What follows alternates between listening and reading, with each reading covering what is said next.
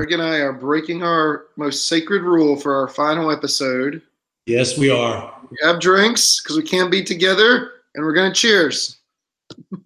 Cheers. cheers, my friend. Mm. Well, uh, welcome I feel, back. I, I feel like I feel like John Boehner with my my glass of red wine. It's just I don't smoke cigarettes, so I can't. Um, if you're going to be John Boehner, I think you also have to start investing in weed farms. I think is part of. Uh, Oh, that's right. yeah, He's he's on the board of of Mhm. a big marijuana producer, isn't he? Well, he was a man who enjoyed his depressants. Yep, yep. You know, and and good on him. Well, I uh, in today's world, I would take uh, John Boehner at the head of the Republican Party. Uh, full stop. I think. I think just maybe full stop. I think I think I think it would be nice to have a guy or a person heading up the Republican Party who enjoyed a glass of red wine and the the occasional toke. I mean that that I think would would be much better for the country than what we got now. Yeah, isn't that the case? So this is our final episode, uh, hosted by Greg and I, and um, so we thought we would take uh, this opportunity to just to reflect a little bit on the show, but m- more precisely think about where we're leaving the conversation. You know, we picked up this conversation in 2018. It turns out we weren't sure. We had to we had to look it up. Um, and for those of you that uh, maybe like me are having a hard time recalling 2018 after 2020, uh, we were in the midst of the Trump administration, which uh, was kind of dominating the news cycle. We were also kind of in the middle of um, a crisis uh, with uh, at the U.S. border with how um, how that was playing out, and a number of other things came up, some of which we can uh, maybe recap. And then we, you know, fell right into the pandemic, which after a couple years of the Trump administration felt like another hit to the gut and kept Greg and I from gathering in person at our favorite uh, uncorked location. And I think it's, you know, I think it's kind of fitting that as the show is winding down, my hope is, Greg, that the broader national and international conversation is moving away from Donald Trump. So Yeah. I want to start with saying, like, how confident are you in that as we wind our show down, that maybe now there are other problems that I think we need to highlight, which is maybe this ossification of QAnon and some other challenges that we have. But maybe the height of Trumpism is gone. I mean, what, what do you think as kind of a starting point? So first off, should we tell the people why this is our last Yes. broadcast? Yeah, I guess so. Yeah. I am uh, resigning my uh, tenured position July 1 of 2021, um, a little over a month from now. And for the listeners, there's a few different reasons for that. Um, but the most important of which is uh, my wife and I relocated to the Seattle region, and we have settled in here during our time in lockdown and are wanting to stay. And for some family reasons, um, traveling regularly to Texas A&M to fill, fulfill my responsibilities as a professor. Um, sadly, weren't, weren't going to work. Um, The audience should know that uh, while I kept our shows and um, feeds separate, um, there has been a parallel conversation on the Public Problems podcast. That is where I'm going to do uh, my continued show. Um, so we'll be doing once a week starting May 31st there, kind of continuing the conversation going. It's going to be a different format than the Uncorked. Uh, we're going to have, it's more of a variety show where there'll be conversations, there'll be stories, there'll be uh, back and forth discussions like Greg and I are having. I'm hoping to have Greg on for a regular segment starting in August and uh, continuing to do current events.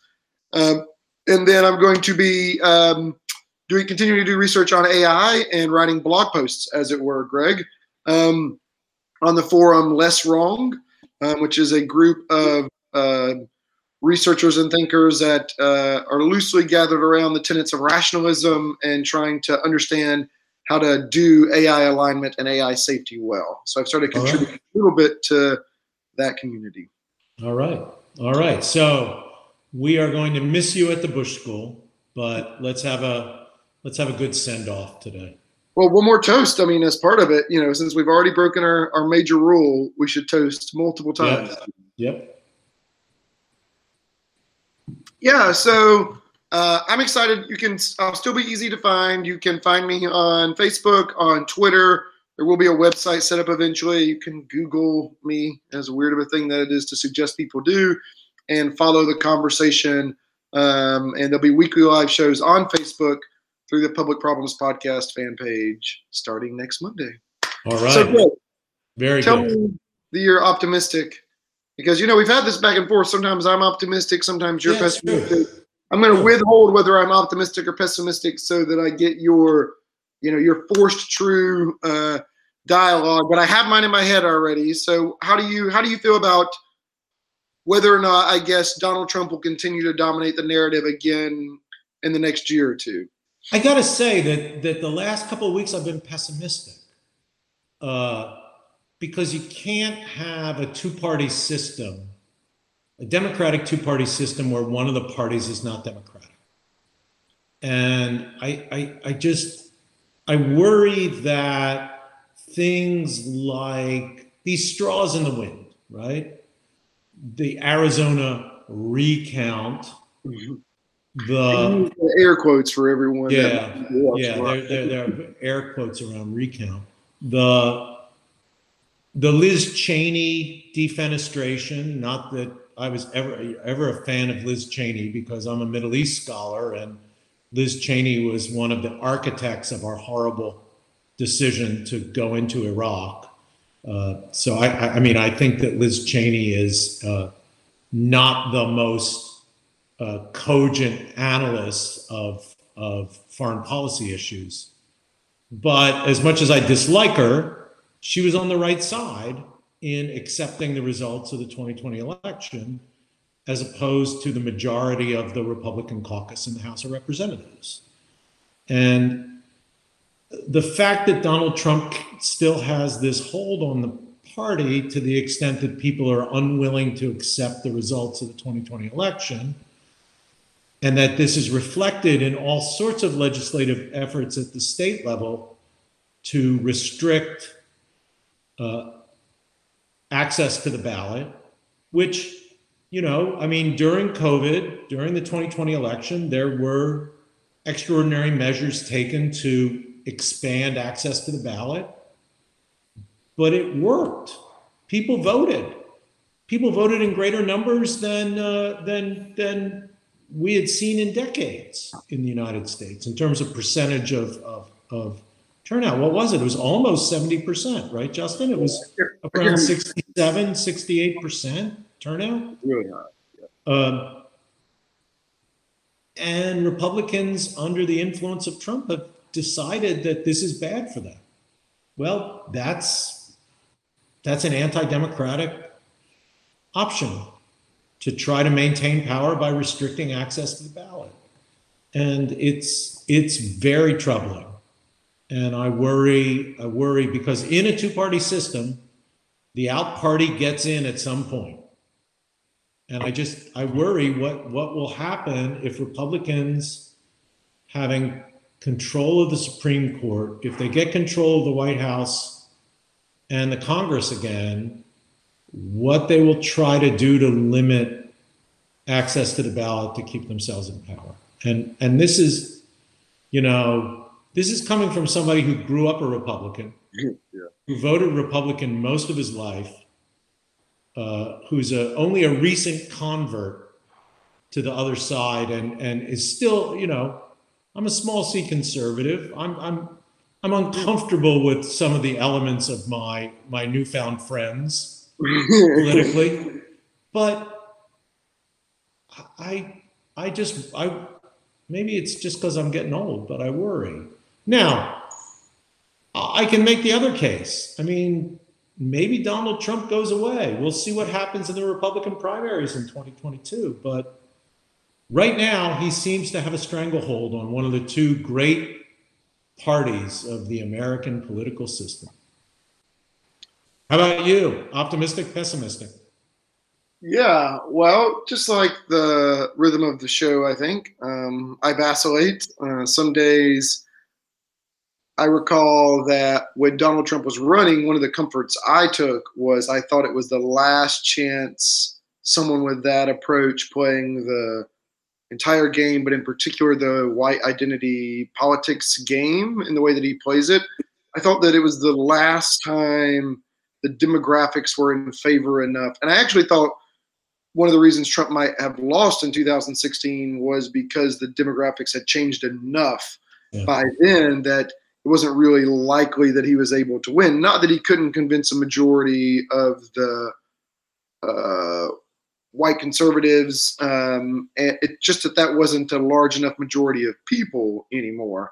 And he brought along some other groups to some smaller percentages that uh, helped with that. But I, you know, his core is undoubtedly middle to uh, aging white men and women, um, and not the groups that are growing as rapidly um, in the U.S. And so sometimes I say, like, zoom out mechanistically.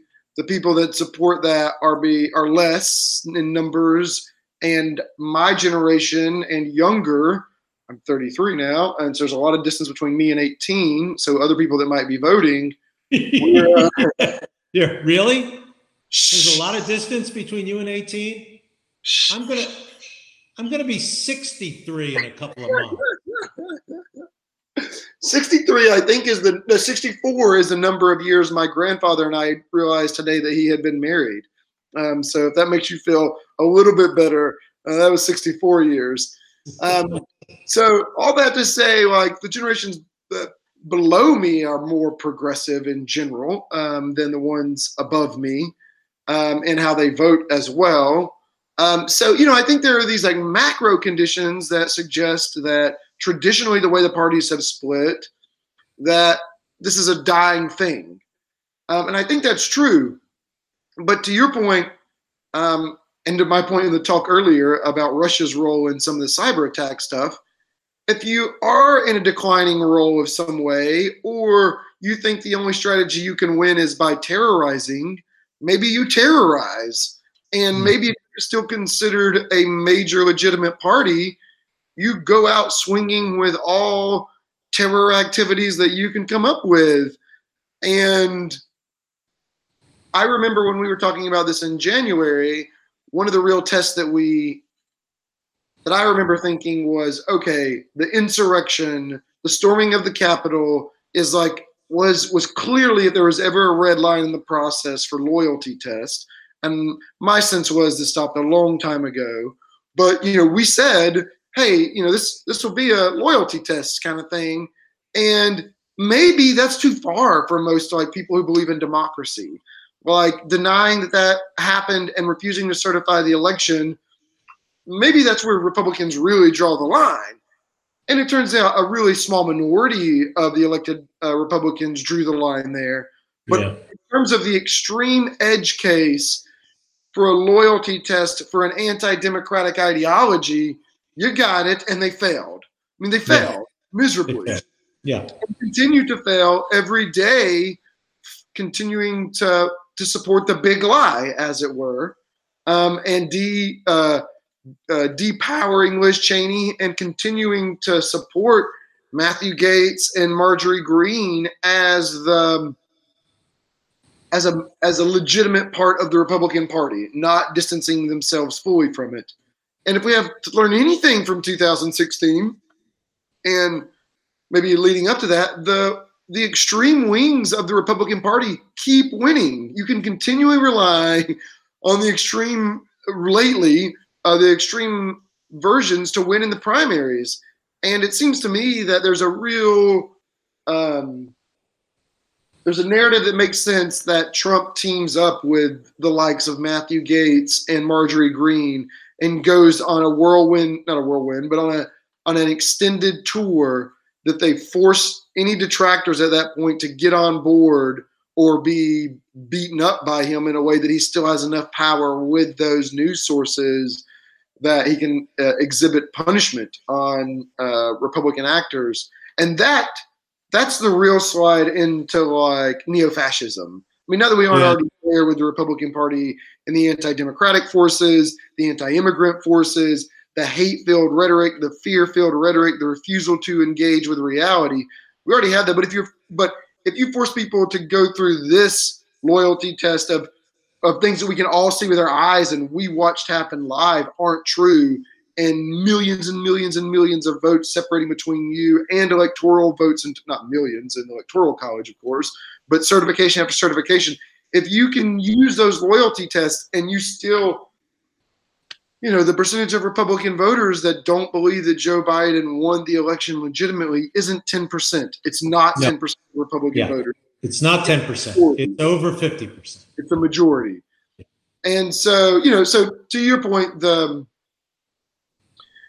there's lots of things to be pessimistic about uh, Yeah. in midterm, short-term, And I- midterm. And I'll, I'll tell you what makes me more pessimistic is Mitch McConnell. Mm, because I, I I think Mitch McConnell is a pure power player. Uh, I, I I think he has no morals. I think he has nothing but a gyroscope which which leads him to where power is. And he made a bet after January 6th that Donald Trump would go down, right? Yeah. He condemned him. He voted to certify the electoral college results in the challenged states. And now I see him kind of reverting to a, a, a pure partisan form that, while he doesn't, uh, you know, kowtow to Trump the way Kevin McCarthy does in the House, it serves Trump's purposes. Uh, and he is refusing to consider, you know, he's back in the, you know, our job is to destroy the Biden presidency. Right? That, that, I think he's basically said, in, for all intents and purposes, our job is to make the Biden presidency a failure. Not to work for the country, not to try to uh, uh, work for the country. bipartisan approaches to to to to make the recovery from COVID the best recovery it can be. It's to well, we're going to block the January sixth. We're going to block any investigation of January sixth because it's too partisan. Really? You were. They would have. They would have strung you up if they caught you, Mitch. Yeah. They had a noose outside the Capitol. You know, your neck would have fit in there. And and and you think that you know we should all put this behind us and and just try to drag down the Biden administration? I mean, this is uh, you know when Mitch McConnell is in the middle and then he starts moving toward Trump you get a sense of where the Republican Party is. Yeah. So So, so how do you, you know, how, how do you feel? You feel okay? You feeling all right? Well, uh, as I announced, uh, I moved from Texas to Washington State, and uh, the joke that I make is that it's really close to Canada. Um, is the uh, is the hilar- is that what I think is a hilarious joke about the current state of affairs? Uh, but it, uh, yeah. So I think until relatively recently, I was much more optimistic. I, I mean, I feel like the Biden administration was making some progress. His popularity remains high overall, as I understand it. So, so yeah, and but we're not very far in for the the narrative to already be kind of shifting in this direction. I mean, we're only it's still 2021, and um, you can imagine that when Trump starts having rallies again, people will cover them. Oh, Um, yes. He won't need Twitter or Facebook. He'll just need to host the rally Yeah. and um, so yeah, I think it's a I think it's a real concern. I guess we have to hope that like it's not where America is. And, Let's hope. And Let's maybe hope. I mean, maybe 2022 having, 2022 will be very interesting. Yeah. The fights in the Republican Party, and there will be some fights. It, it it'll be very instructive, and then the general election. And if the Republicans take the House and the Senate, which is entirely possible, it'll it'll be very interesting. Hmm.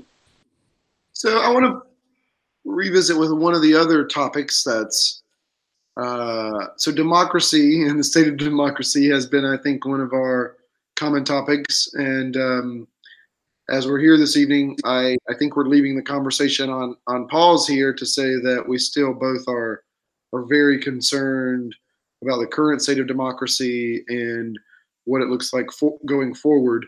Um, let's talk a little bit about the pandemic because this is another one that um, the degree to which this conversation got hijacked so quickly mm. by bad actors is a lesson for me that I would not, you could not have convinced me, I guess. Even maybe, maybe by 2020, you could have convinced me, given where we landed on some other things. However, I, I maintain in my own mind that it would have been really hard to make masks um, as political as we did. And then I really thought that when millions started dying and they saw their neighbors dying and they saw their grandparents dying and their friends dying, that that would have been the like shake shaking people into reality moment that oh man i have been duped. I've been lied to. And the consequence is death for for people that I know and love. And so I'll go first this time, uh, thinking about the pandemic. This isn't how this played out. So on one hand, like I think the most extreme case of people not ever going to get the vaccine is maybe overhyped. It does seem like people with vaccine hesitancy um, are reluctantly coming to say like, oh well, now I can see that it's safe and so now I guess I'll go get it, which um, isn't, I guess, the most outrageous response. This is the response my, a lot of my loved ones have taken. They've shifted from I'm not going to do this to, okay, like other people are doing it. I got it done. Grandparents got it done. So people kind of see that. But there's what I'm not seeing is this reflection on we were lied to repeatedly by our by our group, by Donald Trump, by the, the Republican leadership that this was a fraud. That in fact it was killing a lot of people in retrospect, and the vaccines were safe. That then reconciling of those two views because of our information flows and and a variety of other reasons, cognitive biases and and others. Um, uh, there's not a lot of oh, see, then they were really lying to us. There's a lot of them like, yeah, it was right to be cautious. And look, we did make it this far. And oh, look at Joe Biden. Like he's still fucking a bunch of stuff up. He's still really kind of messing things up up there in DC. And so we were still really right. And oh, yeah, the election was still probably really thrown. And so all of this to say, like, I don't think we've learned our lessons from the pandemic. No. And my biggest concern as someone that has been studying emerging technologies and AI being a piece of that, but biotechnology being another piece of that, and our ability to alter pathogens and alter viruses.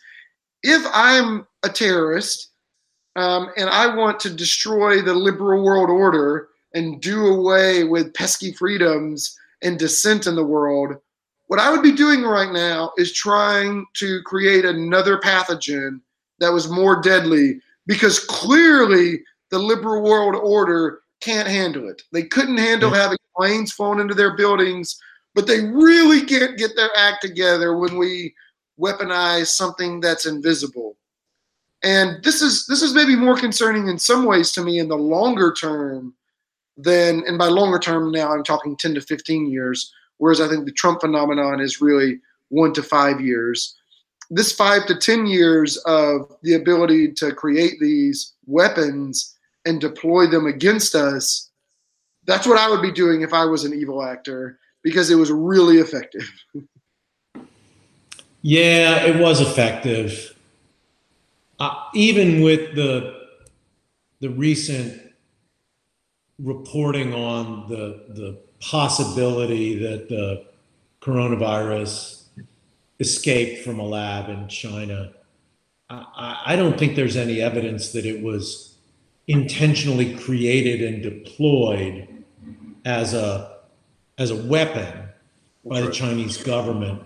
That's my And I and I still think that these terrorist groups don't have the infrastructure to do this. States have the infrastructure to do this. I don't know if terrorist groups do, but I, t- I take the point. I mean, we've we've had in our democracy, right, three enormous challenges in this century. We had the 9/11 challenge, which kind of united us, but in a in in a way that I think that our leadership, and I don't just mean the Bush and 43 administration, I mean the American political class misdiagnosed. And it led us on a 20 year adventure to try to change the politics in the Middle East, which failed. And, and, and that cut at the credibility of our leadership class. And then we had the Great Recession uh, of, of 2007, 2009, which I think in many ways cut even more at the credibility of our leadership class. And, and then, and then the pandemic, uh, in which we unfortunately had a leader who uh, cared only about the the daily con- the daily control of the media uh, discourse rather than what would be the most uh, efficient way for us to suppress this virus and and try to get through the the consequences of this. And so yeah these are three really hard blows to a political system that had been used to you know racking up victories. Yep. and how you repair that is not something that i have a really good sense of. But it has to be and I, I- i've said this on the podcast before so this might be a greatest hits for our Yeah. who are who are you know in for the swan song. Um, how do you appeal to these to, to to Americans who have been disillusioned by the failures of our system and the failures of our elites? So you can take one of two paths, and you know for for shorthand, I'll call one the Donald Trump path and one the Joe Biden path. And the Donald Trump path is to emphasize our divisions, emphasize white identity politics, demonize the other, build walls, try to build walls and fail, uh, and and and play to performative politics rather than actual effective policymaking. Uh, and we have seen that that is an effective way to mobilize a large minority of American voters. The Joe Biden way is we can't play to people's worst instincts, both because it's wrong and because America is changing. We're not a white majority. We, we will, we're not a white Christian substantial minority country the way we used to be. And frankly, thank God for it, or else would be Italy or Japan, right? In a demographic spiral. Immigration is what keeps America from being in that intense demographic spiral that's bringing down uh, other democracies in the world. Uh, so, what? How can you appeal to middle and lower middle class white voters who feel that the system has screwed them. well, you got to give them something tangible. Trump gave nobody tangible in that in that market. He gave them only intangibles. Right? His tax cut was completely skewed to people in my income class and above. You know, thank you, Mr. Trump. I got I I, I had more money because of you.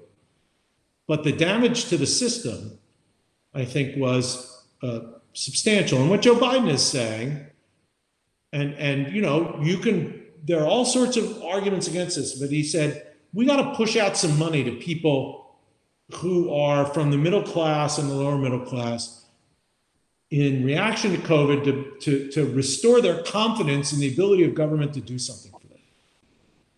And we'll see how that works. You know, the first tranche was fine. We'll see if the Demo- if the if the Republicans can frustrate the second tranche on the theory that they want to make Joe Biden a failed president.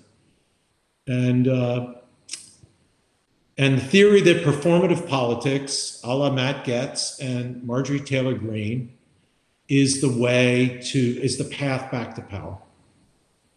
So there, that's my that's that's my that's my analysis of the situation.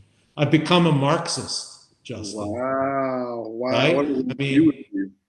I, I've become a Marxist, uh, and and you know I want to say not the Marx of Das Kapital, but the Marx of the 18th Brumaire, right?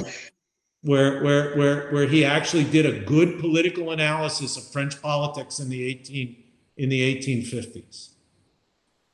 Yeah, so maybe it would be fun to speculate just a little bit. I don't think that we we talked about this in advance, but what is a future of America that works then? Um, you know, this is something that that I don't think I think the whole world is wrestling with, not just a future of America, but this sort of neoliberal trickle down, decentralized economy, loose regulation approach had and this tying of big business interests with with politics had like a lot of benefits. I think during the 20th century, I think there were a lot of positive things to uh, loose regulation, decentralization. In particular, we got the rise of so many of the positive things that came from the modern economy, from the information age, which would have we would not have, and you and I would not be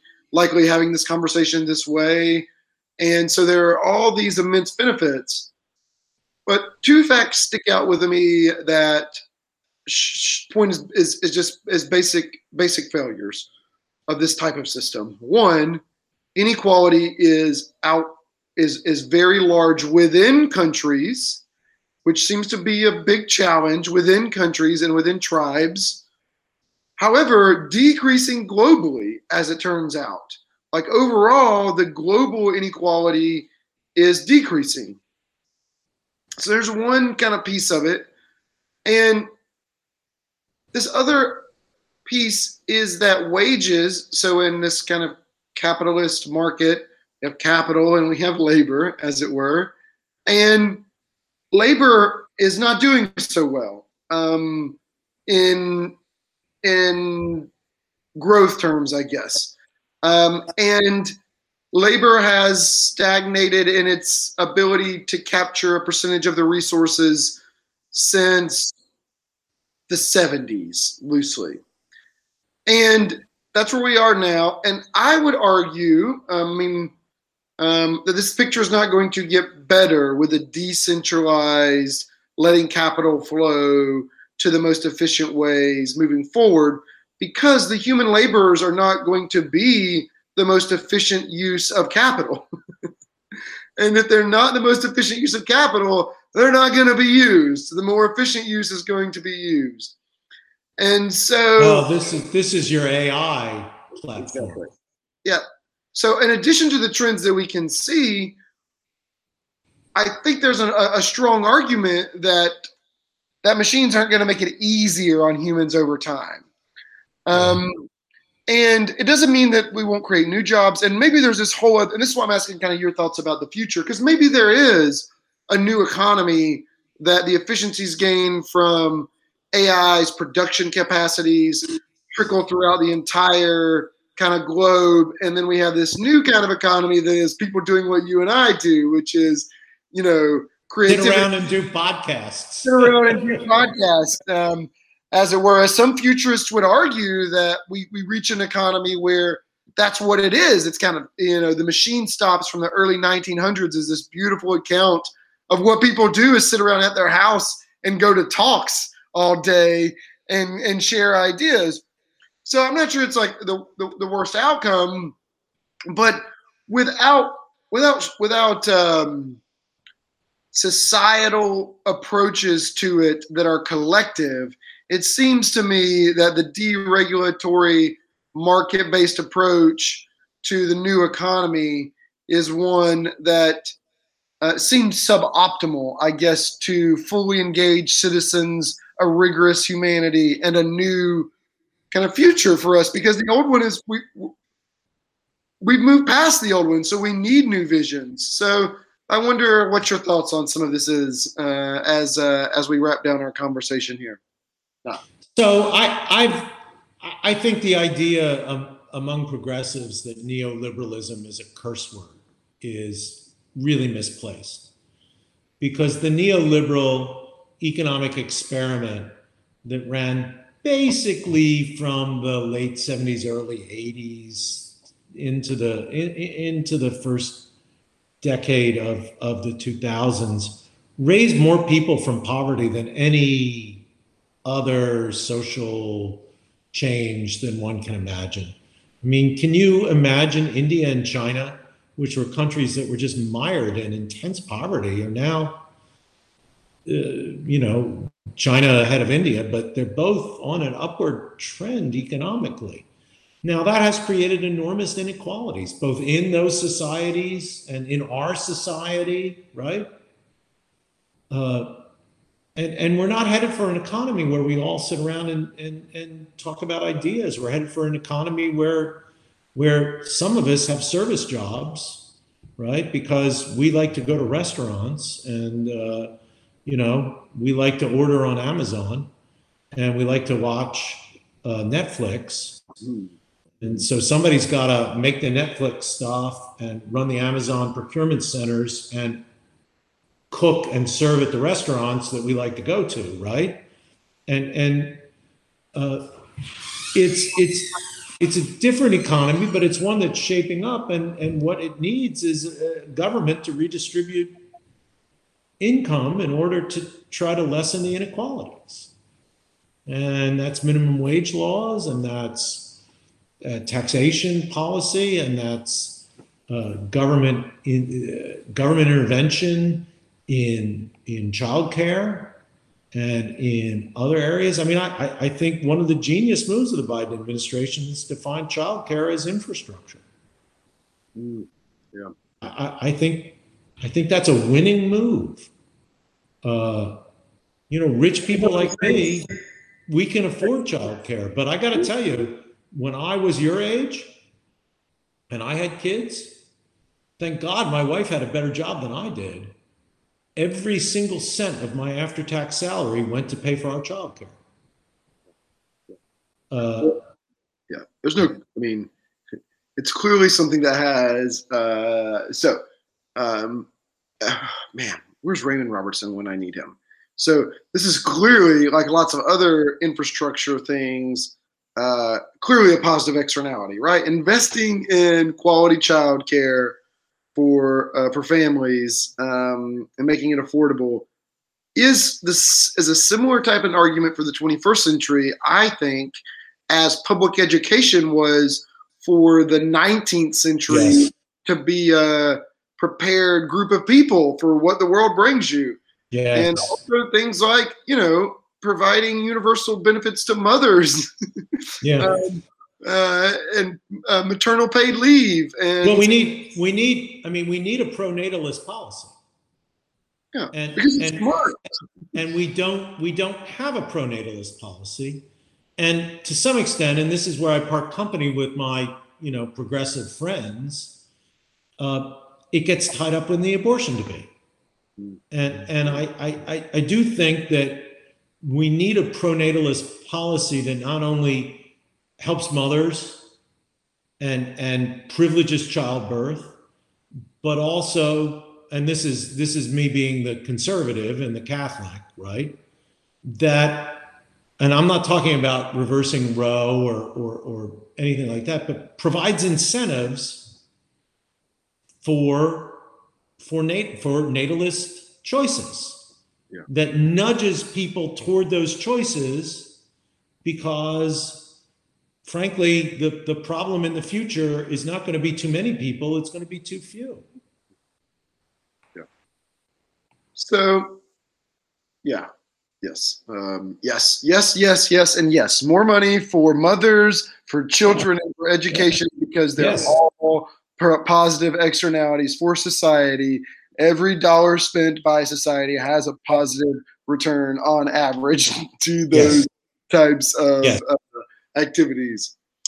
So I wonder. Uh, so one of the things that I'm wanting to wrestle with next, and uh, not as the podcast generally, but with my own uh, thoughts, I guess, is, and I guess this gets at my criticism of neoliberalism, which isn't that the market economy has been successful. I, I think that it's really clear that across lots of markets, deregulation, competition is just how the world leads to uh, to better wealth, to more uh, more goods for everyone, for a better society, a more wealthy society where we can all have everyone can have the benefits that you and I have of good housing, good education, good healthcare.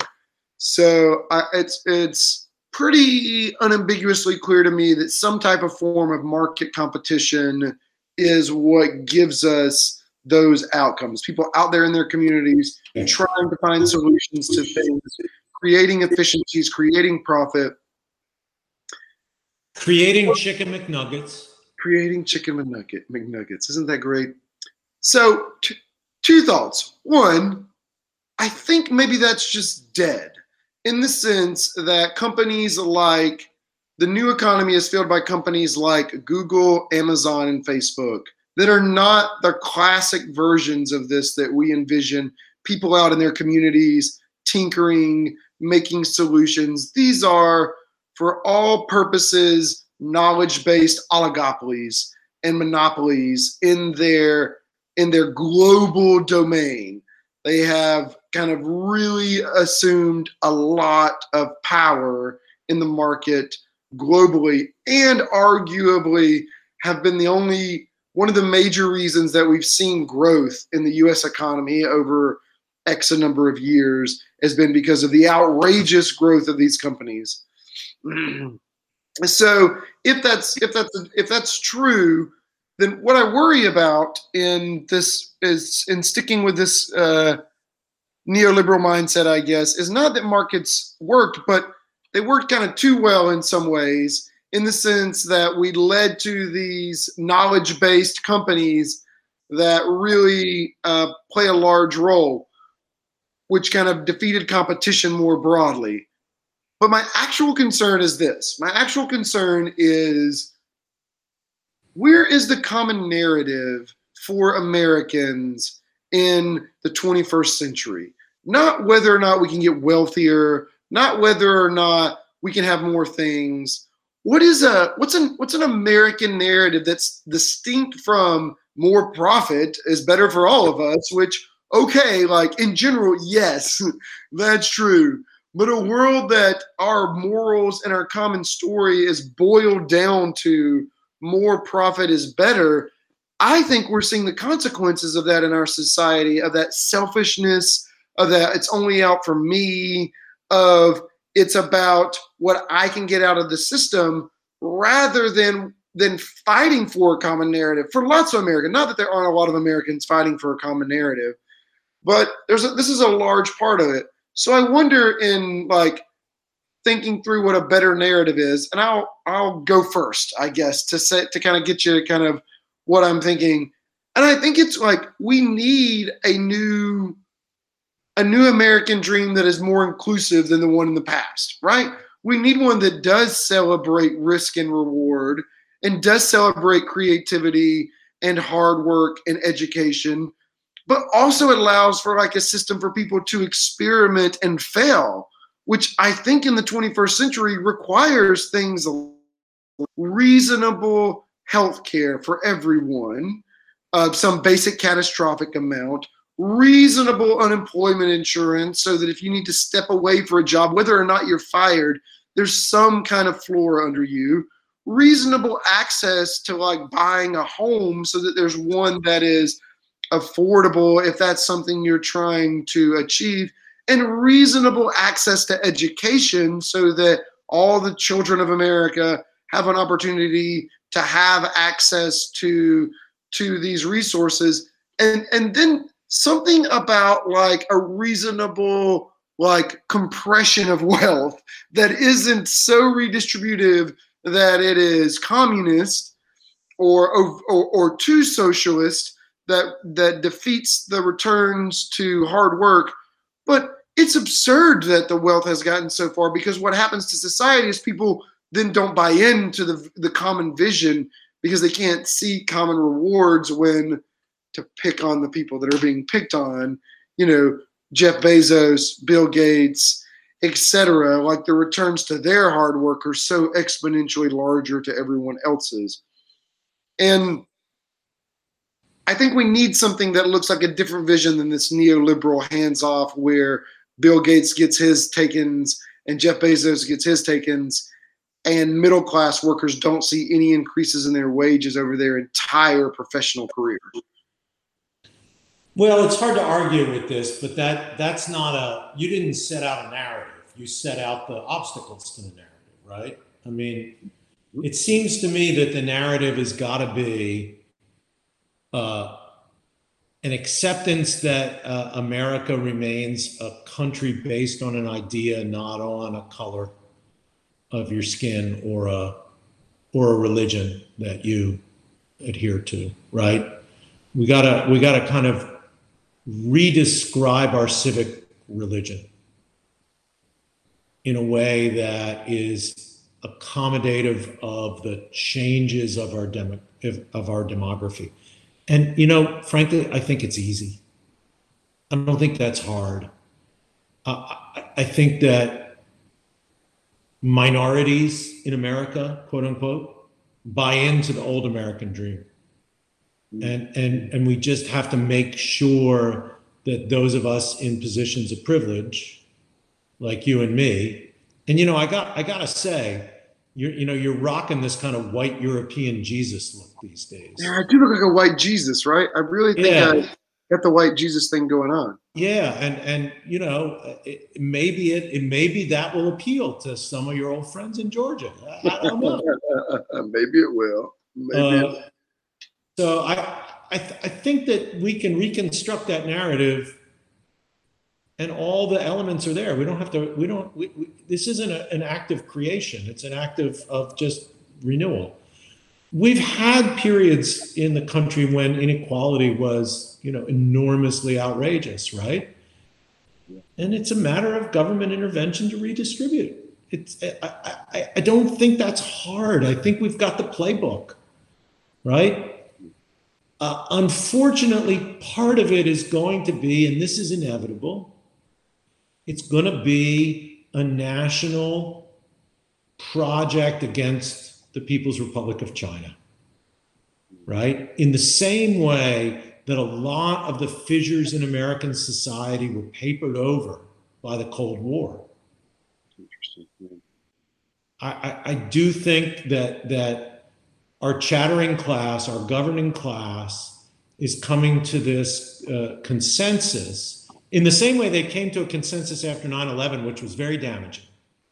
I think they're coming to a consensus about our new enemy is China. And, and there will be some good things that come out of that. There will be more public investment. There will be more more more sense that that that we're all in this together and we've, we, we, but there will be some bad elements to it too right? So, just as just as in the Cold War, there were some bad elements to it, and I think that's where we're going.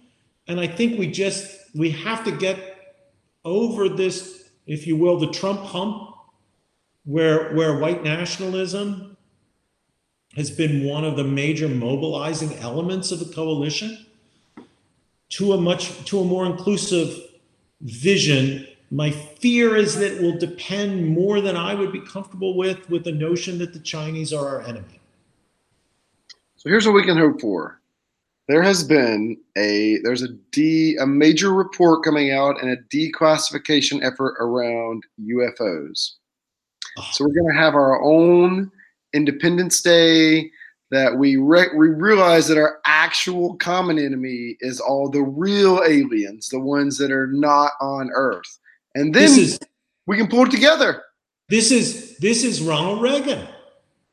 Ronald Reagan said that to Gorbachev. You know, yeah, the aliens. We would all come together if the aliens attacked us, and let's hope that doesn't happen. yeah. I really, I really hope that doesn't happen. I hope they come in peace when they come, but let's let's emphasize the the the the renewal of the American dream narrative that's inclusive and take the elements of we need to have, you know, a stronger public infrastructure that includes all the, the new elements of infrastructure, roads, bridges, the old elements, non-leaded pipe water, child care, public health, right? And and and let's hope that we don't go overboard in the fact that we're just we're going to justify that by the fact that we've got a we've got a challenge from these Chinese that yeah. might be that might this might not be a bad place to conclude our our three and a half year. Yeah, it's been quite some time. Um, yeah, and uh, yeah, it's uh, it, it, it it occurred to me in our conversation that we hit at it directly. But the other big topic um, that we should just mention one more time, I think, has been the uh, the way in which the conversation has shifted uh, around race and uh, race yeah. and. Not yeah. that uh, we have not had a similar shift in mass shootings, for example. Um, this continues to be something that is another topic that we'll wrestle with. Um, and uh, but but it, it, has also been a a moment that arguably really uh, became a second civil rights movement throughout 2019 and 2020.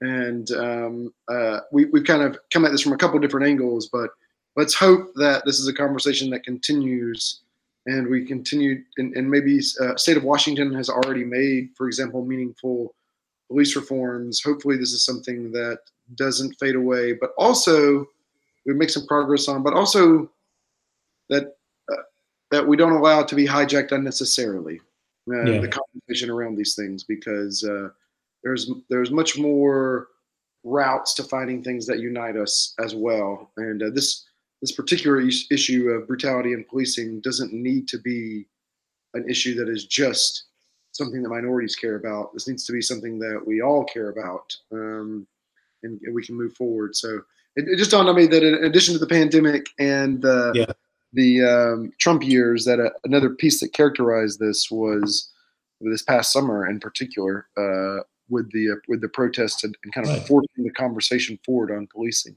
And that and I think that that's a, a, a good and necessary reaction to this effort to mobilize some kind of white identity as as a basis of political mobilization.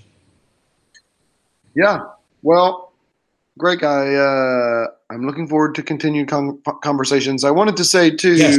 that one of the things that has been really nice about this setup is we were really left to say whatever we wanted. Uh, we, yeah. we almost censored. Um, and in a time of great uh, political divide and uh, and our opinions, I think it's appropriate to close on. It was was very much appreciative that the Bush School uh, both funded us and uh, I, for one, just so the audience knows, uh, did not feel uh, censored uh, in a time where a lot of that was going on on both sides of the discussion.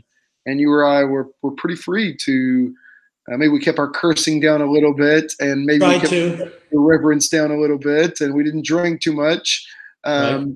but the topics were were our own, and our opinions were our own on these. And I think it was uh, in the time of Trump and in the time of kind of perversion of of freedom and truth. It was it was really, um, I guess, an honor to get on here week after week, uh, by week with you, and uh, say what we really thought because I think it was really important at this moment in time. So thanks for was being there for that.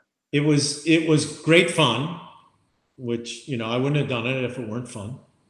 It and and I do appreciate the fact that the Bush School supported us, and even though we're we're violating the prime directive of drinking during the podcast, I, I, I would say I would have to tell everybody that we drank before the podcast and after the podcast. But but a final toast to the podcast and to you, and uh, best of luck in your new ventures. Yeah. And people should continue to follow the conversation. It will be easy to find. I will be having Greg on somewhat regularly. We will be continuing to look at public policy issues and questions of meaning and questions of policy. So, and we are going to, our plan is to pass the reins on to the Student Government Association Yes, and allow them to uh, take over the brand as much as they would like. We're going to give them the access to the RSS feed, to the Facebook page, and let them brand as they see fit if that continues to be of interest to them. And um, it's kind of exciting to pass it on to someone else and Yeah. have a have a have a go at it. that's that's that's what you have to do. You start things up and then you pass them on. Pass them on. Thanks so much, my friend. It's been a pleasure having these conversations with you. Justin, it's been great fun and and I think intellectually interesting and uh, and and more than worth the time.